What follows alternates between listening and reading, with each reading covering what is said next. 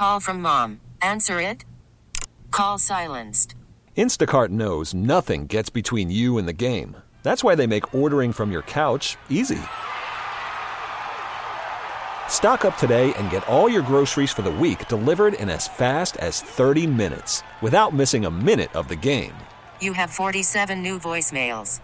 Download the app to get free delivery on your first three orders while supplies last. Minimum $10 per order. Additional terms apply. Joe, they made you throw 37 pitches in the second inning. A couple misplays obviously don't help the cause in that situation. But what's the key to overcoming that and trying to finish strong and go as long as you can in the game? Yeah, I mean, your job doesn't end um, just because you fall behind. Um, you know, going back out that that next half inning, the game's 4-4. Um, our offense able to make something happen, get me back in the game. Um, you know, and you kind of smell that. You know, as a pitcher, you know, you got to, you know, you got to put your foot down and find a way to get through five um, and keep your team in the game. Um, so we changed the attack plan a little bit, started throwing more sinkers. Um, fastball felt good today, just in command wasn't great. Um, life wasn't the same as it has been. I mixed a couple 94s, 95s in there, but um, I didn't have the ability to sit at 94, 95, um, hit the 96s that I had last start. So um, the sinker was good though, and that's you know we talk about all the time. It's one of the benefits of having six pitches. You can kind of you know change your attack plan, um, use the cutter and the sinker a little more. So how much of that, having a, the fact that you threw more off speed today typically than you normally do, just how does that change the complexion of, of whatever plan you might have going in? Yeah, um, that's something I talked to Ray about. You know, the first time around the lineup, but there were a lot of breaking balls, um, and I think a little bit that is um, maybe some overconfidence um, in my ability to execute and get outs with those pitches. You know, coming off that uh, San Francisco start, I had a really good curveball, really good slider. Um, so I get in a tough situation um, with runners on base, and I feel like I immediately went to those pitches to try to get myself out of the jam. Um, became a little bit predictable and uh, didn't use the fastball enough. So once we got out of that inning, uh, talked with Ray, talked with Diaz about you know getting back on track with the fastball and even if it's a sinker, just using something with hard, um, you know, getting them swinging at those pitches first, and then saving those off-speed pitches for put away opportunities. What happened going around second, Joe? No water on the base. Couldn't tell you, man. I don't know. I thought I had a chance at getting three there. Um, I was trying to follow the ball, see if they were going to pick it up in time. Tried to pick up Joey.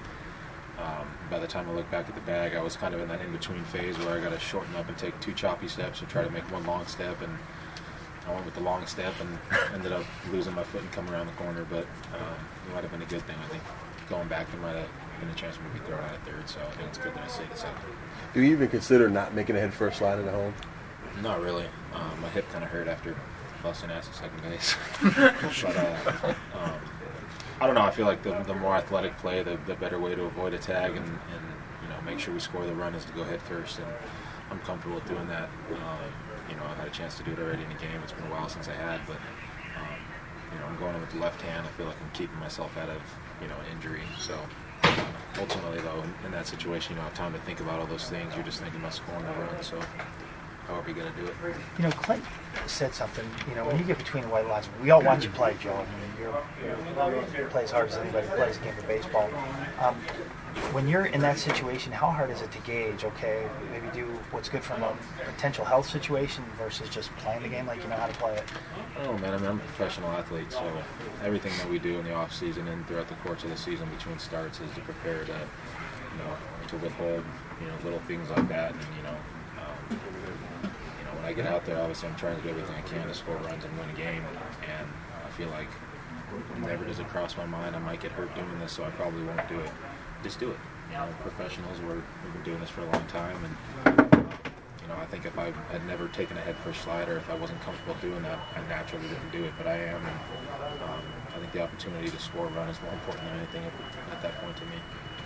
As you're kind of winding down the season, what does the idea of 30 starts mean to you? The fact you're able to get through this season? Yeah, it means a lot. Um, you know, that was one of my goals coming into the year was to be healthy enough to make all my starts. Um, you know, I ended up missing one with the little foot deal, but um, you know, looking back at it, I think it was it was smart to make sure the quality was still there and not just go out and take the ball just to take it and say that I made all my starts. So, um, you is something for me to build on for sure, especially late in the year, being able to, to still have quality stuff and still be able to get outs and uh, navigate through games.